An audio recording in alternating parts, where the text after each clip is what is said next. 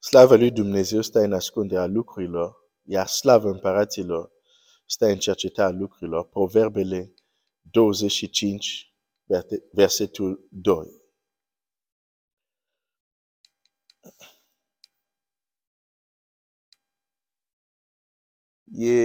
Este important să nu avem o perspectivă microscopică despre viață. O perspectivă unde vedem doar viața ca ceea ce se învârte în jurul nostru. Familia noastră, biserica noastră, munca noastră. E un mod de a trăi, dar nu este uh, cel mai matur mod de a experimenta viața. Este important la un moment dat, sigur, această viziune microscopică, adică legat de persoana noastră și universul care se învârte în jurul nostru, este o realitate care nu putem ignora, că altfel nu putem trăi pe pământul ăsta, dar nu trebuie să ne limităm la această viziune asupra vieții, trebuie să avem și o viziune macroscopică, adică o viziune globală. Asupra ceea ce se întâmplă pe pământ, ca să știm și unde suntem. Pentru că ceea ce îți dă cu adevărat poziția ta este cunoașterea ta a universului.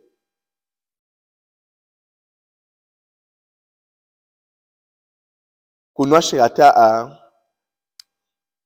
planul global.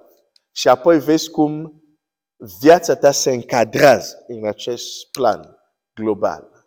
Deci este important să avem o viziune globală, nu doar microscopică, dar și macroscopică, adică nu doar să mă gândesc la viața mea, dar să mă gândesc și la planul măreț al lui Dumnezeu. Și în această dimineață o să, o să depășim un pic viața noastră, ieșim un pic din cercul ce înseamnă lumea noastră, efectiv. Ce înseamnă uh, familia, uh, uh, familia biserică, uh, prieteni. Hai să mergem un pic mai sus și să avem, să vedem anumite evenimente care s-au întâmplat în mod global uh, și cum ne afectează. Pentru că un lucru care trebuie să știi. Viața ta mereu, viața noastră mereu, este afectată sau influențată um, de ceva care mereu este mai sus și mai mare decât noi. Din mai multe puncte de vedere. Bineînțeles, deja existăm pentru că există Dumnezeu, dar chiar și Dumnezeu a așezat lucrurile încât, de exemplu, viața noastră pe pământ depinde de soarele. De exemplu, a așezat soarele. Așezat luna, dar, dar multe lucruri se întâmplă pe pământ din cauza lumina soarelui. Da. De, deci este important să avem o viziune așa, mai, și mai largă despre, despre viață. Da.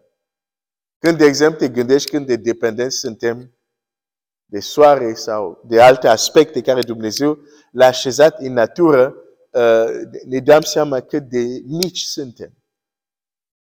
Cât de limitați suntem fără Dumnezeu. Și e bine să, să avem o astfel de, de, și de înțelegere care ne ajută să ne înțelegem locul. De aceea, de exemplu, psalmistul la un moment dat se uită la măreția lui Dumnezeu și zice: O, Doamne, dar cine este omul să, să, să te gândești la el? Asta vorbește un om care și-a înțeles poziția. A avut o viziune globală și zic, când a văzut globalitatea planului Dumnezeu, zice, dar da, omul, cine e omul? Să te gândești la el. Cine e? Da? E foarte important, ok? Această viziune globală și dincolo de lumea noastră uh, mică, hai să, să, să mergem un pic sus în această dimineață și să vedem anumite evenimente globale care uh, s-au întâmplat la cruce. La cruce. Și, și, și uh, uh, cartea Coloseni ne spune așa, versetul paisprezece, aștești zapisul cu poruncile lui, care stătea împotriva noastră și ne era potrivnic și l-a nimicit pironindu-le pe, pe cruce. De ceea ce ne condamna, Domnul Iisus, ceea ce ne condamna la cruce, zapisul cu uh, poruncile lui, actul scris care ne condamna, Domnul Iisus l-a nimicit prin crucea lui. Cu alte cuvinte, în mod legal, suntem liberi acum. Pentru că documentul care ne acuza e distrus, e anulat, este șters. Deci, în mod legal acum, nu mai suntem condamnați. Aș vrea să te arăt că ce face Dumnezeu mereu face legal, drept. De asta e judecătorul drept. Dumnezeu e totdeauna în legalitate. O să zic asta din nou. Dumnezeu e totdeauna în legalitate. Și aici, în mod legal, actul care ne condamna este distrus la cruce. Dar textul acesta ne mai descoperă ceva extraordinar. Această prima parte, că actul care ne condamnă e distrus, ca majoritatea creștinilor înțelege acest lucru. Suntem iertați, suntem primiți de Dumnezeu. Dar da, da, ce urmează acum? Ce urmează acum? Ce urmează acum? Mă întreb. De ce despre asta nu ținem cont? Poate citim, chiar poate și cântăm. Dar de ce nu vrem să vedem în mod real? Imediat o să-ți dai seama despre ce vorba. Imediat. Cineva care deja s-a dat seama zice, ah, din nou, din nou. ok, ok, ok, ok. Dar e în Biblie, da, frate, e în Biblie. So, citesc doar din Biblie aici. Ok, versetul cincisprezece. A dezbrăcat domniile, stăpânirile, și l-a făcut de o cară înaintea lumii, după ce a ieșit biruitor asupra lor prin cruce. Ok, despre care domnie este vorba aici? Despre care stăpânire este vorba aici? Oare e vorba de Pilat? Oare e vorba de celălalt, Irod? Când Domnul Iisus a fost pus pe cruce, Irod a continuat să... Hai să zic, domnia lui a continuat și, uh, cum se spune, uh, uh, Irod sau Pilat. Despre ce domnie este vorba aici? Despre ce stăpânie?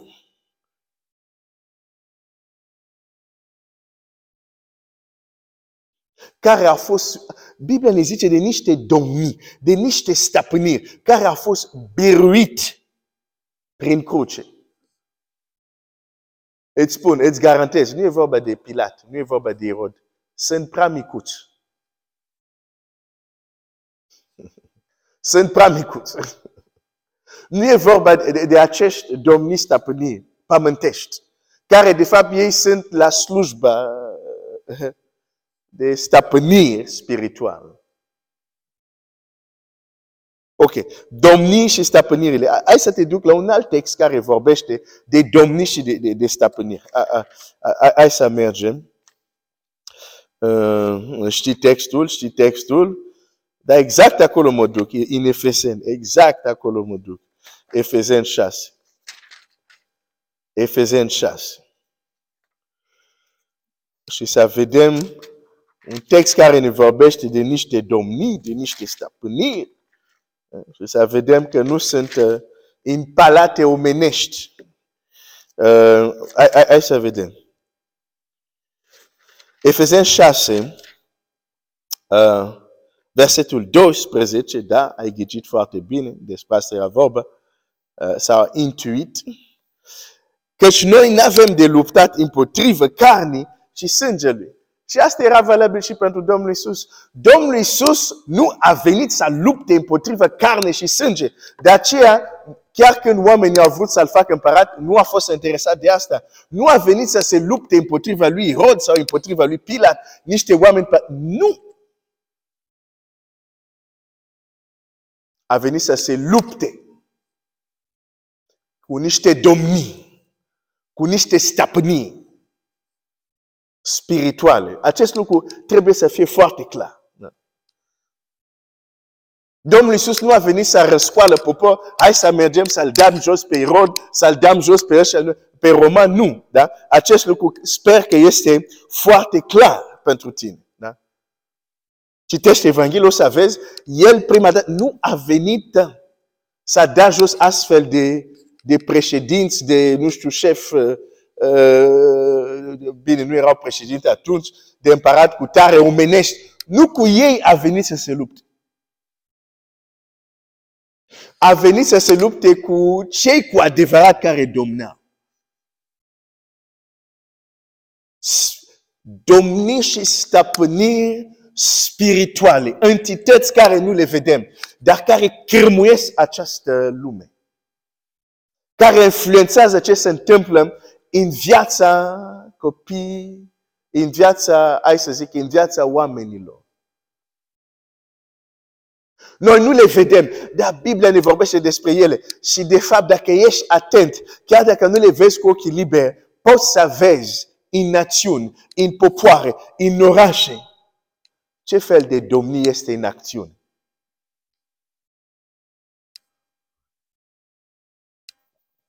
Căci noi avem de luptat împotriva carne și sângelui, ci împotriva capetenilor, împotriva domnilor, împotriva stăpânitorilor întunericului acestui veac, împotriva răutății, durilor răutății, care sunt în locurile cerești. E vorba de domnii și de stăpâniri spirituale, de entități spirituale. Dar Biblia mă spune, la cruce, Domnul Iisus a biruit de ei. La cruce sunt biruit aceste stăpâniri. Și ce înseamnă? Începând de la cruce, toate aceste stăpâniri care sunt încă în activitate, sunt exact ca Saul, care încă, era încă pe tron când de fapt era deja lepădat de Dumnezeu. Oh, Seigneur, dă-nu la lumiere.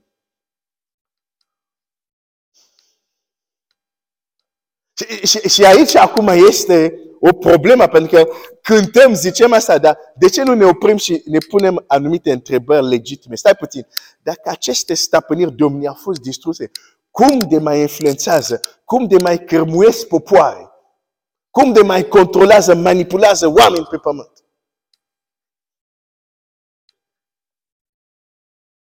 Saul. Saul. Legal nu mai era împărat. Dar pentru o perioadă a continuat să fie împărat ca și cum nimic nu s-a întâmplat. Biblia ne vorbește în pilde, ne arată ce se întâmplă. Deși a fost biruit la cruce, continui să cârmuiască, să influențeze lumea ca și cum nu s-a întâmplat nimic. Dar textul care tocmai l-am citit îmi spune cine trebuie să aibă grijă de aceștia.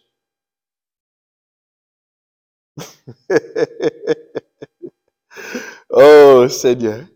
Textul îmi spune cine trebuie să aibă grijă să se ocupe de aceste domnii, de aceste stăpâniri, care au fost învins la cruce, dar încă stăpânesc cârmuiesc. Cine trebuie să se ocupe de ei? Okay, nu vreau probleme. Citește textul și răspunde pentru tine însuți. Domnul să te binecuvânteze.